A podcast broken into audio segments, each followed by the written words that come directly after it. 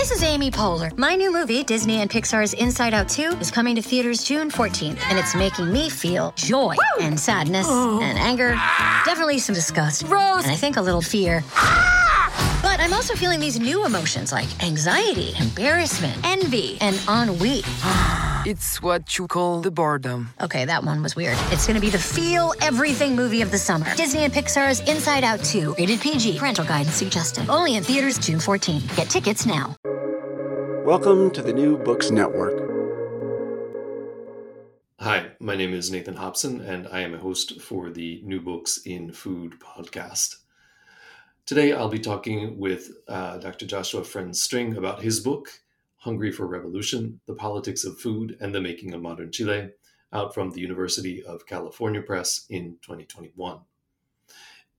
This book explores the modern history and political economy of food in Chile, from World War I to the rise and fall of the Allende socialist regime in the 1970s. Drawing together a diverse cast of characters and weaving together a wide range of sources, String demonstrates that the struggles to create a more just food system shaped modern Chile and its expansive social welfare state. That is, prior to the Pinochet coup d'etat and the implementation of the Chicago Boys' economic neoliberalization. In addition to the dynamics of class and gender in the consumption politics of Chile, Hungry for Revolution is also uh, particularly attentive to the different problematics of feeding the urban working classes and dismantling rural estates, and of creating durable socialist regimes and systems of food justice. So, Dr. Frens-String, welcome to the podcast, and uh, thanks for arranging the time zones so that you could be with us today. Um, as always, I want to start off with the question of um, how you got interested in the project that became Hungry for Revolution. Yeah, thank you so much, Nathan, for inviting me on the program. Um, so this project, uh, the book Hungry for Revolution, uh, which came out uh, in 2021 with University of California Press, uh, began as my dissertation as a graduate student uh, in the history department at uh, NYU in New York City. And I started my research in Chile, I think in the year 2010 or 2011. And I was interested in connecting two different moments of Chilean history. Um, so the first moment being uh, the government of the Popular Front, Popular Fronts, really, various coalitions that uh, brought together uh, the Socialist Party, the Communist Party, as well as uh, a whole collection of kind of middle class reform parties in the 1930s and early 1940s. Uh, these were governments that were the first really to be elected anywhere in the Americas uh, with the support of the Communist Party. So they were historic in that sense and mirrored uh, a lot of what was going on in Europe, places like France, as well as Spain, uh, and also changes uh, in the Communist International's uh, platform of a sort of cross-class political strategy to gain state power. The other period that uh, fascinated me as I was kind of embarking on this project was the popular unity revolution uh, of the early 1970s in Chile, uh, led by President Salvador Allende. I entered the archives not sure, which, not sure which of these two moments I would uh, sort of focus my attention, but I began to see ways in which these uh, periods were intimately connected to one another. Um, I actually uh, first uh, conducted some archival research in the archives of the Ministry of Economy um, particularly related to a national price control office that gets its start in the 1930s. And the founding decree of that price control office in 1932 uh, becomes the legal justification in the early 1970s for the creation of what Salvador Allende would call the uh, social uh, property area of the economy. This was essentially the socialist aspect of the economy, nationalized industries uh, that produced for the benefit of, uh, of the nation, for the common good. That price control office uh, had as its focus uh, the uh, regulation of basic foodstuffs, everything from milk to bread to meat, eventually expanding into dozens, even hundreds of different uh, products not exclusively food, but I would say certainly in its majority uh, connected to food. so I began to see uh, food history as this really interesting way of connecting these two periods in Chilean history uh, and really uh, building what had long been kind of uh, uh, an interest of mine in understanding the formation of, of different reform and revolutionary movements in the 20th century. Digging deeper, we can see the ways in which you know different social movements, particularly on the left, the labor movement, Communist Party, Socialist Party, uh, began to organize in the 30s and 40s around uh, this idea of food, uh, basic consumption as a social and economic right. Uh, I took that forward, as I think we'll talk about uh, in the interview, thinking about agrarian reform and its relationship to food, uh, and then ultimately thinking about the way in which the revolution itself from 1970 to 1973 tried to enshrine food as a basic right of citizenship and something ultimately that the state uh, needed to guarantee for all of its citizens. Yeah, thank you. Um, and that really nicely previews some of the things that I do want to talk about in the interview. Um, and at the risk of uh, reprising some of what you've just said, uh, um, I mean, to me, you know, reading the book, it seems that um, one of the really important things you're doing is uh, locating your research within the historical literature um, on the centrality of consumption um, and how that is sort of fit into the uh, practice of popular politics. Um, and you're centering food, as you said, as this social, political, and economic issue um, around the sort of rise and fall of the Popular Unity Coalition in Chile um, and thinking about the ways that hunger and the desire for food security, the struggle to create and manage uh, juster, more just food systems are moving mass politics um, and creating a more expansive social welfare state. Uh, and this was interesting to me. You know, you're, you're identifying this um, this effort to quote make basic consumption a fundamental social and economic right and the foundation of a more socially inclusive economic democracy. And i thought this was what was sort of interesting about this was that you look at this as a two-pronged process of on the one hand um, dismantling rural power structures and on the other providing access to food in urban areas that's more equitable. Um, and so I, I, I, this was sort of what was interesting to me is that you're taking this sort of dual approach of sort of looking at urban and rural um, in addition to this really interesting cast of characters um, and a lot of uh, uh, really complicated threads that you're weaving together in the story um, but before we get into that, uh, when we get into part one in a moment, I wanted to ask, I mean, this is a book that's deeply embedded in the particular context of Chile, but it's also likely to be read by an audience, including people like me who don't know much about Chile, um, and particularly about its modern history. So I wonder if you could um, sketch, sketch out a, a, kind of an overview of the timeline of the book and the context in which it's taking place. Um, and also, uh, if you could explain a little bit about this distinction that you're making between consumerism on the one hand and consumption politics on the other. I think that would really help the audience to understand the framing of the book. Yeah, certainly. I really appreciate um, all of those comments and observations. As I uh, sort of alluded to, um, this is a, a, a, history that covers several decades. Um, typically, histories of the popular unity revolution begin somewhere in the 1960s, maybe uh, stretching back a bit into the 1950s, particularly uh, more sort of political histories of the formation of that uh, coalition and, and, its eventual election. I begin the story uh, several decades before, actually in the early uh, years of the 20th century.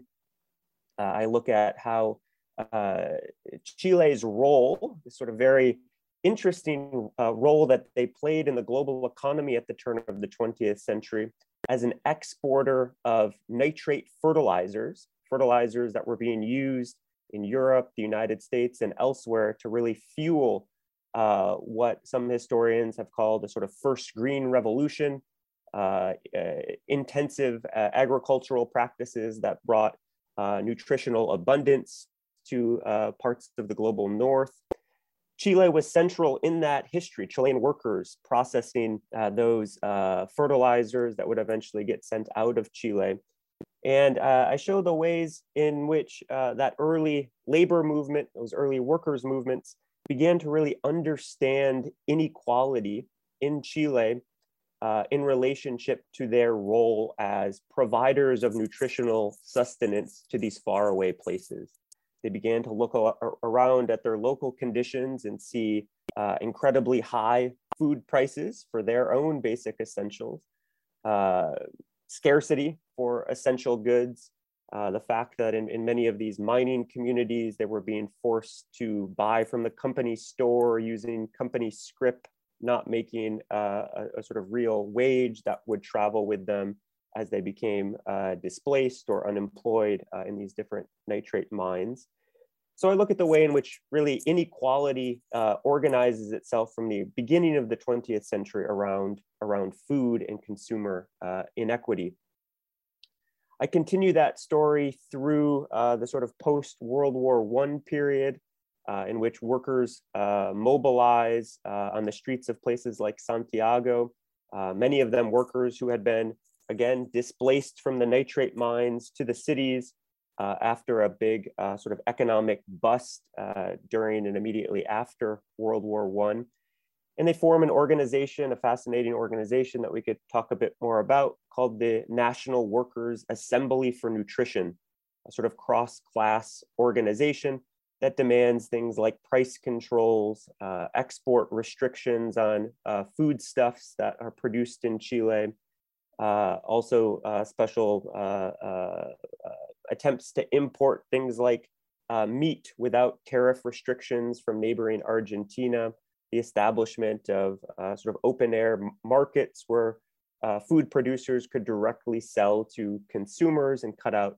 uh, the uh, sort of profiteering of middlemen. All of these sorts of things take center stage uh, and I argue pave the way uh, eventually for the creation of the Popular Front in the 1930s. From there, I look at this period in the 30s and 40s uh, that historians have identified as the kind of uh, formative years of the Chilean social welfare state or developmentalist state. And I look at how uh, nutrition issues shape understandings of social welfare, um, the role played by scientists and doctors uh, who are enamored by this idea of nutrition science in those years and the uh, idea that uh, providing, you know, not only calories, but access to particular vitamins would restore the vitality of the Chilean working class. In the 19, uh, late 1950s, early 1960s, Chile embarks on a major uh, process of agrarian reform, redistributing agrarian lands to uh, landless uh, workers, landless peasants. Uh, and I argue that one of the fundamental goals of that project from the perspective of the state is to increase domestic production, uh, making uh, food cheaper for urban consumers and also making Chile less dependent on foreign food imports uh, to maintain its uh, nutritional standards. As I've already said, the period, or excuse me, the history ends with the period of the Popular Unity Revolution from 1970 to 1973, and in three chapters, uh, I look at both the rise and the fall of that project through the lens of food. Uh, there's this early moment of tremendous consumer abundance, the government establishing uh, policies related to, say, childhood milk distribution, uh, sort of major public health uh, initiative of the Allende government, uh, and then gradually the emergence or the reemergence of scarcity, the return of hyperinflation, and I consider the ways in which the opposition uh, rallies itself around uh, those issues to uh, eventually topple the Allende government and set up a very different social and economic model in the post 1973 period. To get to your other uh, uh, question about the sort of distinction between consumerism and consumption politics, much of the book uh, explains the kind of transition from what I call uh, consumption politics to this sort of neoliberal consumerism uh, after the Allende period under the dictatorship of Augusto Pinochet. Consumption politics, uh, I think of as an idea that's rooted in ideas of moral economy.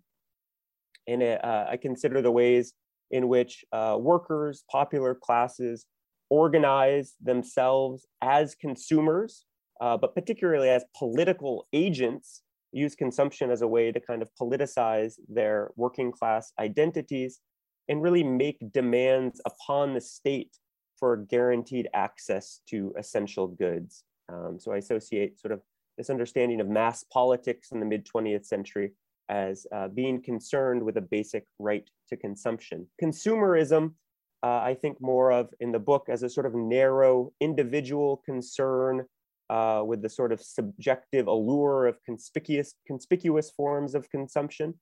This is a sort of market-based idea uh, in which uh, one's action or participation in the marketplace becomes uh, synonymous with or sometimes a substitute for political or economic citizenship.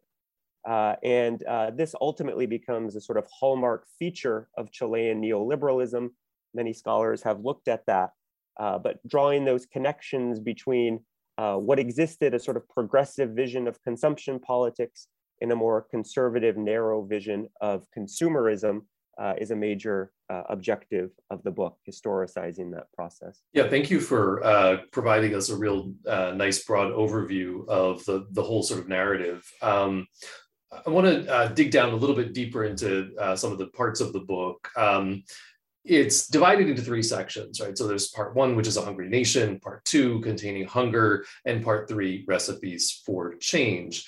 Um, and the first section, I think you've, you've covered a lot of uh, what readers, uh, eventual readers will need to know. Um, and I guess I would add that it seemed to me the, um, the particular importance of the women's movement in the interwar years. Also, the uh, Chilean Communist Party plays a big part in uh, that first section of the narrative. I, I want to start by drilling down a little bit into part two, uh, which is comprised of two chapters. Uh, so this is part two containing hunger. Uh, chapter three is controlling for nutrition. And you've already referenced this.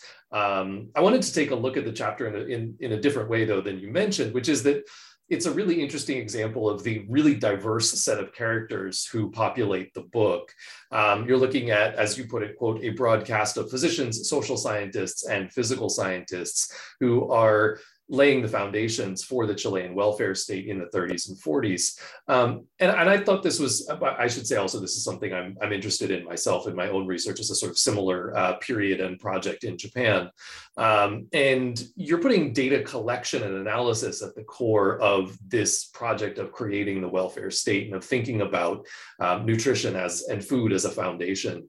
Um, and I'd, I'd, like to know why that's the sort of uh, grounding of your narrative um, and what kinds of data are they uh, are they collecting and how? Um, and what kind of ideologies and systems are then built upon that data that become the foundation of this new sort of vision of the state? Yeah one of the remarkable things that i found uh, and i think others who've studied this period in other parts of latin america and perhaps other parts of the world have found similar things is just uh, how limited uh, the early welfare state, early developmental states, uh, understanding of living conditions, of sort of the things we associate with uh, you know, the standard of living, how limited their view was at this period because they lacked fundamental sort of empirical data about how people were living. Uh, you know, so uh, not directly related to food, you know, you see the collection of, you know, economic data related to wages, uh, also connected to prices of a whole host of goods. The, the people that I'm focused on uh, in the book eventually come to be uh, you know, important state officials in the 40s, late 30s, uh, early 1940s, but beginning a decade or two before uh, are working in sort of more academic positions uh, and they're carrying out surveys of people's consumption habits. Uh, I focus on a particular guy, uh, Eduardo Cruz-Coke, who eventually becomes Minister of Health in the mid 1930s, who's one of uh, Chile's sort of foremost uh, scientists uh, in the 1920s uh, and 1930s. He carries out some of the first, you know, what we probably consider now quite rudimentary surveys of, of working class consumption habits. He's uh, greatly influenced by, uh, as I said already, sort of nutrition science, the idea that uh, we need to identify uh, first, you know, you know, what percentage of the, the diet is composed of protein, of uh, you know, particular types of vitamins, uh, and then make prescriptive recommendations about how to improve the diet, right? Uh, a lot of this was uh, based in understandings of, of, of um, you know, working class culture, that there was a sort of deficiency and there, there needed to be a sort of civilizing um, uh, improvement uh, to uh, create a more productive working class. There's an international component to this story as well. The International Labor Office, the League of Nations, uh, later organizations that would be affiliated with the United Nations after the Second World War, assist with a lot of this data collection.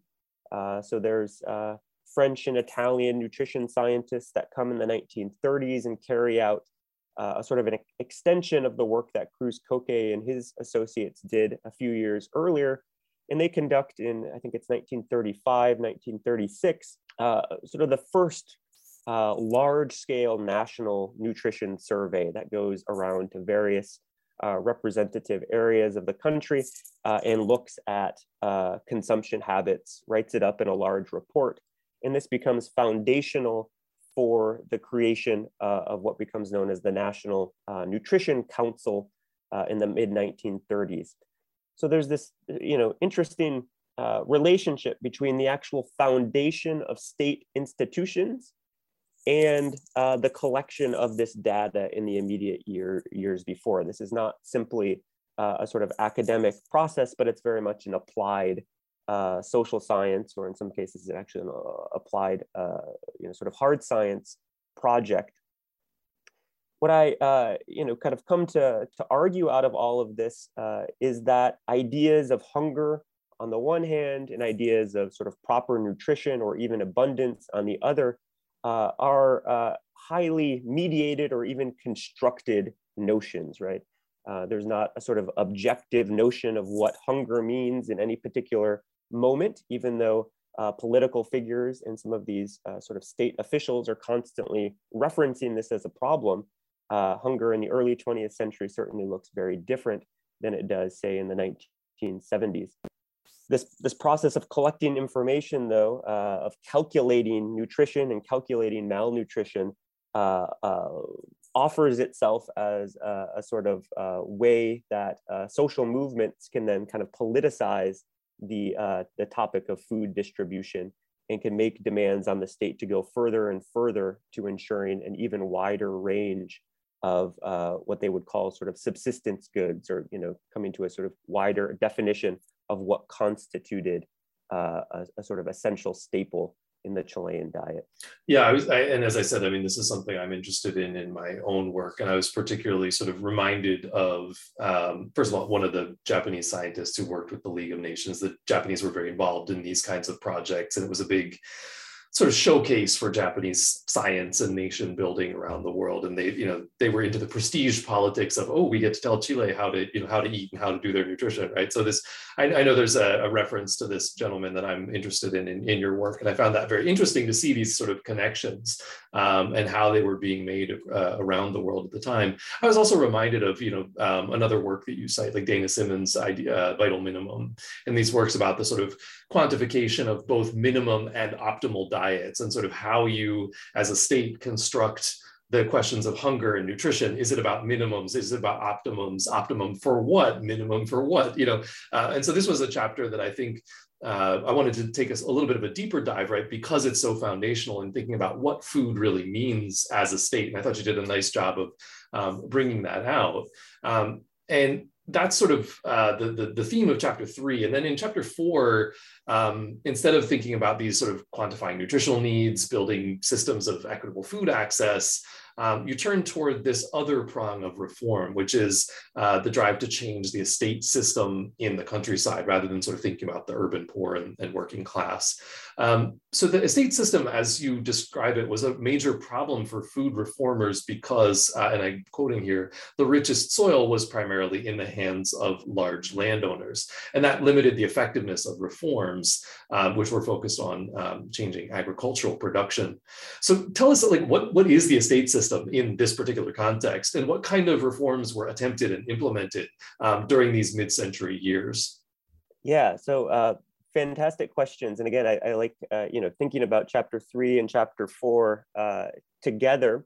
And, uh, you know, just to, to add on one thing to, to what you've already said, you know, both of these chapters, I argue if you kind of take a, a bird's eye view of what's going on from say the 1930s to the 1960s, uh, I argue that there, you know, the state is trying to contain the sort of consumer unrest that they saw early in the 20th century. So thinking about the creation of this nutrition council, of the social welfare state more broadly, of agrarian reform, I think it's interesting to think of these as uh, ways of channeling or containing popular unrest and popular protest. I think, a bit different than how uh, some historians have, uh, have talked about agrarian reform. Um, it's often seen as a sort of uh, liberatory process being led uh, from below by uh, landless workers, and certainly that is the case. I don't always think that's how state officials were thinking about it or why there uh, comes to be such a sort of tremendous national consensus from the center, even elements of the center right all the way to the left in the 1960s, uh, supporting uh, variations of the same idea of agrarian reform. As you said, you know, this is based uh, in dismantling the old uh, estate, agrarian estate system that uh, goes back, uh, you know, perhaps as far as the kind of colonial period in Chile, but certainly in the 19th century, uh, landowners uh, gobbling up huge amounts of land. those same landowners often becoming elected to the legislature, to national Congress. Um, there's a, a, sort of traditional story that's told by uh, scholars working in the early and mid 20th century that these landowners were constantly trying to um, uh, debase uh, the national currency to sort of provoke inflation so that they could, uh, you know, have a, a sort of more uh, beneficial economic position. Their loans, their mortgages uh, would be uh, worth less, and they would be ultimately beneficiaries of the, the, sort of debased, devalued currency. There was also the, the theory that these uh, landowners were intentionally not producing on the lands that they owned in order to keep the prices of what goods they did produce uh, elevated. They were exporting these goods almost exclusively, things like wheat, especially in the 19th century, and not sending them to domestic markets because they could get much more uh, in, in foreign markets. So there becomes uh, already by the 1920s, 1930s, this image of this sort of villainous landowner, uh, as uh, one North American historian would uh, write about in the 60s or 70s. Uh, and that villainous landowner was fundamentally an underproducing uh, sort of anti-national figure, right? These were Chileans. These were not necessarily foreign landowners, but they didn't have the national interest uh, uh, in mind as they were making their sort of economic calculations. In the post-war period, there's a couple of things that uh, happen that make uh, this problem so uh, important for reformers. The first is that Chile becomes a net food importer, right? So uh, there's this major uh, uh, shift that's happening uh, in this period, largely provoked by urbanization, right? The uh, emergence of a very large urban working class and also middle class who have, you know, tremendous consumer needs. And so Chile is forced to go abroad to purchase foods that it otherwise might have been able to produce for a much smaller urban population before this. The other major issue uh, this is kind of persistent throughout the 20th century, but really takes off uh, in the 40s and 50s is inflation. Price inflation, and particularly food price inflation. This becomes uh, among all the sort of consumer goods, the good that stands out in terms of its uh, rapid price increases uh, from the 1940s forward economists begin, begin to understand in Chile in the 50s and 60s that inflation is deeply tied to the lack of domestic supply, uh, domestic supply of foodstuffs in particular. And so economists begin to go after uh, the underproducing uh, uh agricultural estate in order to uh, not only resolve uh, the problem of food dependence, but also to bring down inflation across the Chilean economy. So these are all kind of uh, things that precipitate this turn towards agrarian reform to breaking up uh, the large estate Uh, there's also an assumption kind of baked into all of this that uh, smaller land holdings uh, with a sort of wider range of landowners will necessarily lead to increased production in certain moments. I think that holds true, although that uh, assumption becomes challenged at different moments. Uh, and certainly the major issue of agrarian reform uh, is that uh, the speed at which it needed to occur uh, meant there would be uh, sort of rapid disruptions in the short term to what was able to be produced. So there would be some sacrifice that people would have to endure in order to eventually get, uh, you know, several years down the road to a more productive agricultural sector. Yeah, um, I think many of our listeners will uh, have lots of thoughts about uh, uh global supply chains, disruptions, imports, exports, and most of all, inflation. Uh, this is, you know, one of several places where uh, you have the unfortunate problem of your research becoming pain, painfully relevant, uh, probably since the time that you uh, uh, started on it. Um, and I want to get back to that when we get to uh, particularly chapters six and seven. Um, before doing that, though, um, and, those are both parts of uh, part three, um, I want to talk about chapter five. So, part three is recipes for change. And here we get to the sort of Allende years and those are peri Allende years, I guess, um, that are the, the I guess the climax, the culmination of the, the narrative that you're putting out here. Um, and chapter five has this very striking title, When Revolution Tasted Like Empanadas and Red Wine. Um, what, what does the title mean? Um, and how is it related to Allende's rise to the presidency um, and his government's vision of socialist developmentalism, um, which is different from his predecessors? And how is it different? Fantastic questions. Um, so Salvador Allende uh, is another one of these figures that makes so directly the tie between the 1930s, the Popular Front period, and the 1970s. Obviously, the president, the leader of the, the Popular Unity Revolution in the early 1970s, he gets his start as uh, one of the first ministers of health uh, appointed in, I think, in 1939 under the first Popular Front government. Uh, someone who uh, was trained largely as a pediatrician and became very interested in, in issues of uh, uh childhood food consumption, particularly milk, uh, in some of his, his earliest work actually as a, as a, a, practitioner and scholar of that, of that issue. He's a well-known uh, sort of political commodity by the time he's elected. He had ran multiple times for president, lost, I think, three times before he's elected on his fourth try in 1970 he, uh, in the 1970 election, uh, begins to use this term uh, intermittently uh, that his government would oversee this, as you said, revolution that, that tastes like empanadas and, and red wine. I see this as meaning two things, uh, and there's been some, some other scholars who have looked at this as well. Um, on the one hand, uh, empanadas and red wine being quite clearly two food items uh, associated with the kind of culinary imaginary of, of Chile. Empanadas being a, a sort of meat hand pie and red wine, uh, a sort of more luxury good, uh, but certainly uh, Chile, um, even though at this point it's not quite a, a major wine exporter, uh, certainly it had a lot of uh, wine growers, a lot of vineyards um, that were, were prominent in the kind of national understanding of, of, of Chile's agricultural sector.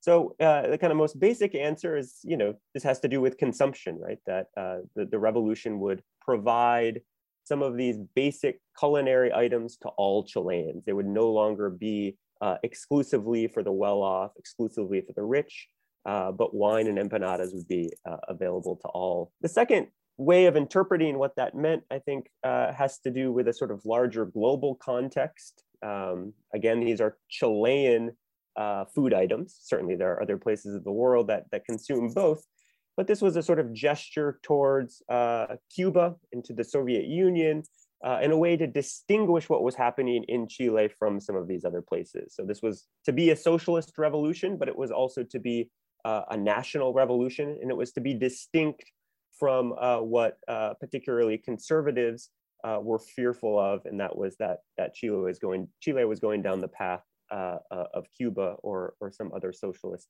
countries.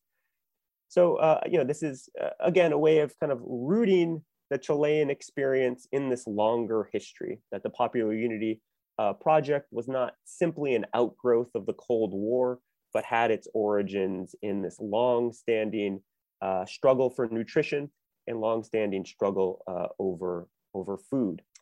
Uh, Allende is, uh, is elected uh, in 1970 and some of his immediate initiatives and immediate programs begin to put into action that, that slogan in different ways not directly, I would say, connected to empanadas and red wine, but you think see things like milk uh, becoming a, a centerpiece. Uh, immediately rolls out a childhood milk uh, distribution program that I think even critics of the government would admit today was one of the most successful social policies uh, of the revolution. Uh, you know, huge increases in childhood milk consumption. Uh, you know, improved health outcomes that are often associated with that uh, increase. You see, uh, you know, the government beginning to fix prices for basic goods and enforce those price controls for things like bread, uh, meat to a certain extent, although this becomes a bit trickier. Uh, you see new sources of protein uh, being uh, developed and promoted by the government, fish consumption, which tended to, to largely be a luxury uh, good in Chile, you know, maybe consumed around the holidays, uh, but not something that there was wide popular consumption of, uh, becomes uh, very much a part of the uh, kind of popular culinary uh, palette, you might say, under the under the Allende government. Some of that was provoked by the fact that there were shortages for, for things like beef, the more kind of consumer staple.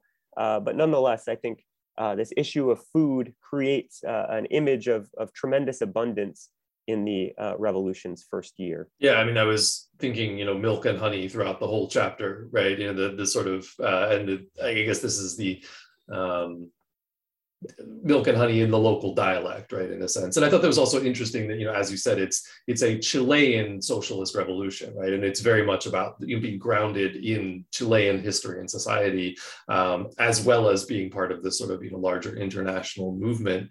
Um, and it was just, it was sort of interesting um, to see the negotiation uh, of those um, two push and pull factors uh, for me. Um, so I want to move on to uh, chapter six, which is a battle for the Chilean stomach.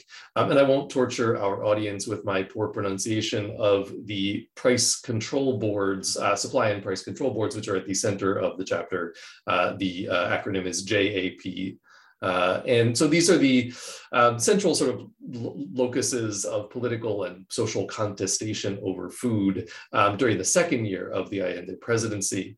Um, and the, the, they're attacked from both sides. And I thought this was really interesting, right? So you have conservative opponents of the government on the one side who are upset about its socialism. Um, and on the other hand, you have the radical socialists who are upset that it's moderate, it's incremental. Um, and so what were, what were these boards doing and why did everybody hate them, it seems, right? Uh, like on, on the sort of fringes here. Um, and why did they become the targets of grassroots uh, collective action? Um, and what were the effects of that? And actually, uh, I, I, I, have to take a sort of an editorial moment here to say that you know there's the uh, truckers strike in October 1972 um, and, and, another truckers strike that you cover in the final chapter. Um, these were really pivotal moments for the history of, I think, food politics and politics in general in Chile as, as you're laying it out in the book.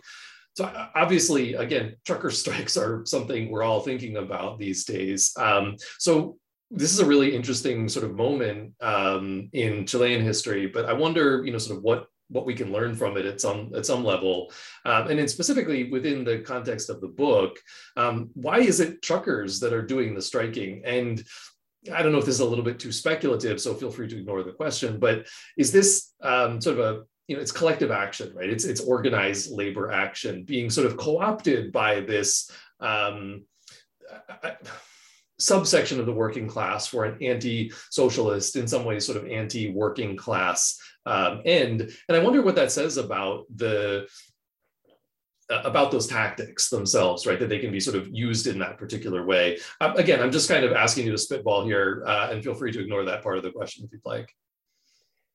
Thank you uh, very much, Nathan, for, for all of those questions, observations. Uh, this, chapter, uh, this focus on, uh, as you said, price and control boards, the juntas de abastecimiento y precios, is really uh, a chapter about distribution, right? The importance of uh, food and consumer distribution. I think this is a kind of understudied area when we think about kind of the political economy of uh, political economy of socialism in general, or the political economy of this particular case in Chile. You know, we think about consumption and production, and we miss this important chain in the middle, which is the supply chain and is is distribution. This, uh, you know, the the creation of these boards, these essentially, you know, they're neighborhood uh, consumer committees that have um, two distinct functions. Uh, one is to uh, serve as sort of uh, voluntary, um, ad hoc uh, uh, officials of the state, unofficial officials of the state, right, carrying out price inspections, going around to different, uh, you know, markets, to different stores, and seeing if uh, merchants are abiding by price ceilings, if they're engaging in hoarding, and then you know reporting that directly to the state. So they're sort of the eyes of the state, the citizen eyes of the state. They're not getting paid to do this, but these are committed uh, sort of political uh, supporters of the Allende government. That was something that had happened in Chile uh, for many, many years. Uh, I mentioned at the beginning of the program, 1932, the creation of this uh, price control office had this uh, incredible name called the, the Comisariato. the, its officials were called commissars, and they would be, you know, price inspectors and uh, part of that law allowed for citizens to carry out these sort of vigilance or, or monitoring activities.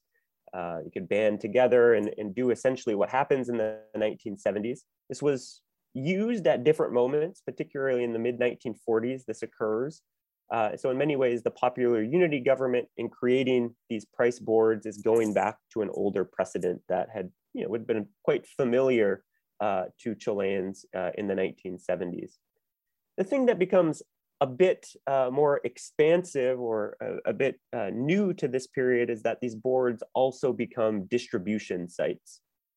So they become the places through which, for example, uh, new produce, uh, new production in the agricultural sector, particularly the, the sector of the agricultural economy that was going through the process of agrarian reform, would directly distribute to uh, working class sort of peripheral communities around major cities. Uh, so they were a way essentially of cutting out the sort of private distribution syndicates uh, who the middlemen who had been uh, seen as the sort of enemy of the people for many, many decades. So there's a sort of attempt to create a new supply chain. When historians tend to write about the JAP, the Juntas de Abastecimiento y Precios, uh, they're often presented as a sort of emergency stopgap measure, uh, a way to deal with moments of scarcity. I think that they actually were envisioned as something more, uh, and they were envisioned as kind of the uh, beginnings of this new form of direct distribution. I think they're essential to thinking about uh, what uh, socialism meant for many uh, supporters of the popular unity government, as well as uh, many of its sort of economic uh, ideologues or intellectuals. So uh, yes, as you said, these become very contested uh, uh institutions or organizations. Uh, they were deeply affiliated, at least at the start, with the Chilean Communist Party. The communists were the kind of leaders at the beginning. Anyone who uh, studied a bit of Chilean history in this period knows that the Communist Party was actually the more conservative wing of, of Allende's coalition and many on his uh, sort of radical left, people who were part of the coalition, as well as those who never even joined, were uh, further to the left. Uh, the revolutionary left movement, or MIR uh, in particular, become critics uh, of these uh, price and supply committees and suggest they aren't going far enough to empower consumers, that they're always kind of you know state officials who are put as figureheads uh, and they uh, are, are, are actually uh, um, in a certain way a, a kind of reactionary uh, institution. So that battle kind of plays itself out. Uh, the MIR, the revolutionary left movement, some other movements start to create their own versions of the price and control committees. And it really becomes a, a, sort of battle over what participation, economic participation will look like in the revolution, how much, how much power consumers themselves will have as opposed to the state. This all comes to a head in October of 1972 during this major uh, truckers strike that you alluded to, often known as the October strike. Uh, truckers, again, a key component of the old uh, supply chain, the private supply chain, are fearful. Uh, and there was some uh, reason uh, that they were fearful uh, that the Allende government was going to nationalize the trucking industry. I do think it's important to uh, perhaps not glorify these truckers as sort of working class heroes. Uh, many of them uh, were actually uh, probably closer to uh, to the, the, side of capital than they were to labor in the sense that they owned their own trucks. They were private business people. Uh, the truckers themselves, uh, uh, you know, there's a whole sort of arrangement through which they they themselves were part of the business community as opposed to simply working for a a, a, boss. Um, and so many of the leaders of this movement are also uh, the strike movement are also key leaders within uh, the various business associations, the Chamber of Commerce, uh, you know, similar similar types of, uh, of organizations. It's also, I think, important to add uh, that the sort of organization and planning of this, though it occurred with uh, Chileans, was um, financed in large part by the United States. Uh, documents uh, come out later as part of the Church Committee in the United States in the mid 1970s would make this very clear. Um, so it was, you know, perhaps there was a subsector of the working class that supported this, but this was seen very much as a capital strike, right? As a, a strike, uh, a sort of counter-revolutionary uh, movement. Uh, and uh, again, just to highlight the fact, you know, uh, these were people who were upset, uh, often because their livelihoods depended upon it, that the supply chain, the forms of distribution in Chile were going in a very different direction than they had for many years. That moment, that October strike, uh, which is essentially a month long shutdown of private distribution across the country, truckers turning off the engines of their trucks along the sides of major roads and highways, uh, you know, uh, provokes scarcity, provokes shortages, leads to hyperinflation as well. Uh, and at the same time, it also leads to uh, the JAP, the Juntas de Abastecimiento y Precios, playing a much more uh, sort of vital role in getting distribution going again after October of 1972. Yeah, thank you. And um, that's, I think this this point that the uh, truckers are not labor as such is, is I think one of the most interesting sort of things that um, when I started in on the chapter, I didn't see that angle coming in that sense. And it was really sort of revelatory for me to think about uh, the different ways that, um, as you say, sort of, you know, business owners and capital um, are uh, aligned at, at, various times. Um, so in this final chapter, um, and and to some extent the epilogue as well, um, you're looking at the fall of the Allende government and its aftermath. So chapter seven is barren plots and empty pots, and the epilogue is counter-revolution at the market. And I want to sort of lump them together here to think about this uh, fall and aftermath. So first, the the fall. Um, you're right it, that there are sort of three diverse uh, previously unallied groups who unite in op- opposing socialist food production, distribution, and consumption. Um, so you have the agriculturalists uh, who are anti redistribution, the shopkeepers who are anti regulation, and conservative women um, who are opposed to the government intrusions into the sacrosanct space of their kitchens. Um, and in the in the chapters uh, here at the end of the book, you're arguing that this opposition quote opened space intentionally or otherwise for a small but well-connected cohort of conservative economists to wield new influence, um, and that this, along with a second uh, truckers strike, which ends up being quite debilitating, um, is a major factor leading to the overthrow of the government. Um, and, in other words, the uh, military coup uh, by Augusto Pinochet. Um, and the subsequent neoliberalization of the Chilean economy. So, what does this mean for Chile um, and for the region more broadly? And in particular, uh, I wonder if you could tell us a little bit about the um, consequences for the possibilities of a mass politics built around food justice issues um, in South America and beyond.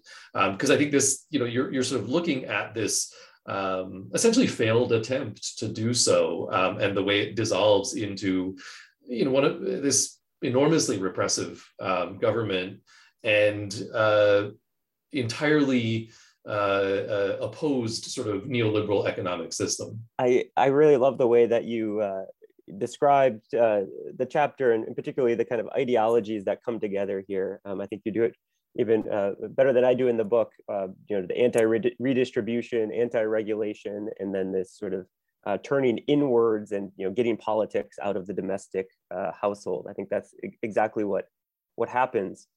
The you know, this is a kind of curious uh, group of, you know, strange bedfellows that come together in opposing the government. Uh, women, uh, particularly when they're asserting their kind of identities as consumers or protectors of the household economy throughout the 20th century, are not making the types of claims that they make in the early 1970s. You know, if you look back, talk about the 1930s, the sort of progressive women's movement, uh, it's all about more state, right? It's about state regulation. It's about you know the state protecting uh, you know childhood nutrition, protecting uh, uh mothers' abilities to or mothers and wives' abilities to go to the market and receive a fair price on uh, you know whatever uh, good they're they're purchasing there. The politics in the the, the 1970s during the popular unity revolution becomes uh, much more reactionary. There certainly is a segment of the women's movement that does not fall into this category. I mean, women were also protagonists of the, the price and supply boards. Uh, but there is, I think, a shift, a general shift, certainly among middle class women and, and, and definitely upper class women, that they're moving more into these uh, sort of anti uh, statist, anti interventionist positions. You know, we, uh, I think, uh, there hasn't been much explanation to date. Partly it's because it's relatively recent uh, history about why this coalesce, coalescence happens and why then, uh, you know, the sort of neoliberal uh, ideology that the so-called Chicago boys, these you know, groups of conservative economists that come and become key advisors for the Pinochet dictatorship, uh, you know, where that support comes from. Um, I do think it's really important to understand that there was some support, right? That this this wasn't uh, even though clearly there was a dictatorship, there was a popular uh, base of support, perhaps not popular, but a base of support uh, for the types of policies that Pinochet uh, and the Chicago Boys would implement, and a lot of that has to do with the experience of the early 1970s. Um, the uh, the coup itself in 1973 uh, sets in motion really the destruction not only of what Allende had tried to build over three years, but I argue it sets in motion the destruction of everything going back to the 1920s or 1930s. And this is a, I think, a really important point to understand, and it gets to the importance of viewing this all in kind of this longue durée, five or six decade process. Um, Allende was, you know, coming to power and implementing policies that had this much longer trajectory. And uh, the destructive uh, nature of the, the Pinochet regime, you know, not to speak of the kind of human loss of life, but the, the destruction of the kind of whole architecture of what the Chilean state was uh, is, is so clear uh, when you look at this history through the lens of food. So the price control system, for example, it becomes, you know, within the first couple of days of the Pinochet regime, first couple of weeks, uh, you know, the thing that is uh, dismantled immediately. Conservative economists come in uh, and they uh, are appalled by these lists of goods, you know, hundreds, perhaps even thousands of goods that the, the state, the, the popular unity government was uh, fixing prices for. Uh, and this becomes a kind of symbol of everything that was supposedly irrational uh, about the uh, economic policy making of the government, of, of Allende's government. Perhaps some truth in that, but it ignores completely uh, the fact that this really had been going on for decades, right? This wasn't anything particularly new to the Allende period. It had reached a, perhaps a certain extreme then, uh, but it, it, was, you know, uh, decades in the making. I think that's just a, a, sort of important observation. In the wake of these agencies being uh, dismantled, agencies that have been set up to protect consumers and uh, ensure uh, some sort of basic right to food or basic right to consumption, uh, the demobilization of, of the power that social movements have. Um, thinking, you know, forward even past the dictatorship, thinking about contemporary Latin America today, I think one of the fascinating uh, uh, distinctions or differences between, say, the mid 20th century and the 1980s forward is that uh, consumers, citizens in general, uh, lack the direct avenues to make these sorts of consumer demands on the state. Uh, you know, I, I, talk a lot about uh, throughout the book the importance of what uh, US historian Meg Jacobs refers to as state building from the bottom up. She talks about this during the New Deal, uh, and particularly with the Office of Price Administration, as uh, this uh, channel through which citizens could mobilize and get some sort of direct response from the state around basic consumer concerns, right? The existence of the state uh, foments or allows uh, social movements to have uh, very significant power in shaping state policies uh, throughout the middle of the 20th century. When these agencies disappear or become effectively toothless, uh, there isn't that avenue for uh, direct you know, state response to consumer concerns. You know, I, I don't get into this in the book, but just sort of observationally, what I see today, um, you know, obviously there are still food justice movements around the region, many of uh, of which are organized, uh, you know, by agricultural workers. I'm thinking, you know, the landless uh, workers movement in Brazil, the MST.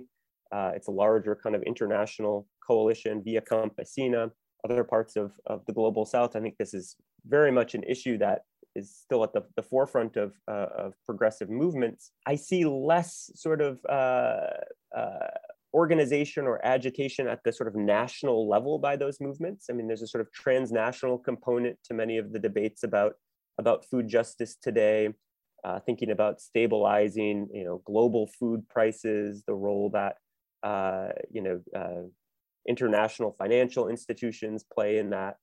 Uh, there's less, I think, of, a, of, of an orientation towards uh, reshaping national policies. Uh, and I think a lot of that has to do with, with the fact that there are uh, fewer kind of national state agencies that have uh, food and the right to food as the, the kind of objective or goal. Interestingly, today, Chile is rewriting its constitution getting rid of the constitution that was uh, created under the dictatorship of Augusto Pinochet. And there's some talk of uh, including in that document a new right, to, a new basic right to, to food and nutrition.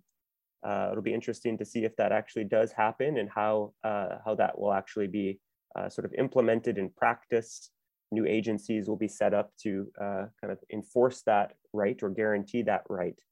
Um, I think that's all kind of yet to be seen, but it, it is an exciting time. And, and uh, although I think some of the issues in the book uh, may seem from a different era, uh, certainly uh, questions of you know access to land, uh, access to guarantees really to a, a, sort of basic standard of living are certainly very much on the table around the region. Yeah, well, thank you for um, wrapping that up so nicely and for um, you know, as a historian doing that that thing we we never like to do, which is talk sort of beyond into the future beyond our research. And so I appreciate you uh, putting up with those questions. Um, and also thank you for uh, you know taking the the hour or so uh, to talk with us about your work, uh, and especially for putting up with uh, some technical gremlins there at the beginning. Um, and uh, just to, to, wrap up here, if you'd like to say a word or two about um, anything that you're working on presently, or we can expect to hear from you in the future, it's it's weird times, uh, but uh, is there anything on your plate these days? Yeah, so uh, you know, I have a few bits and pieces from this uh, of the book project, things that didn't make it in, or I want to expand upon a bit. Uh, working on you know something right now on uh, inflation and you know different sort of intellectual and social understandings of that in the in the 20th century, but thinking a lot about you know some of the debates that are contemporary today and I'm uh, then moving uh, increasingly back in time uh, to really think about some of the issues in chapter one, uh, you know, the nitrate economy in Chile, uh, its role in uh, different forms of agricultural revitalization in the early 20th century, and, and particularly thinking about connections between Chile and the US South and the, the, turn towards fertilizers in, the, in the early years of the 20th century. So uh, a bit more on the sort of agricultural history side of things, but certainly tied uh, to issues of food and uh, and uh, you know Chile's kind of uh, broader role in the uh, the export economies of the early 20th century. Well, that sounds fascinating, and hopefully we'll get you back on the podcast for another book soon. Um, and in the meantime, I, I feel like I feel we've reached the, the point where it's okay for me to editorialize that uh, Pinochet has always been my least favorite Pinot. Um, but anyway, uh, yes, you're welcome. Uh, I'll be here all week, as they say. Um, but we're not going to be here all week. I'm going to let you go. Uh, thanks for uh, spending some time with us. Thank you so much, Nathan. I really appreciate it.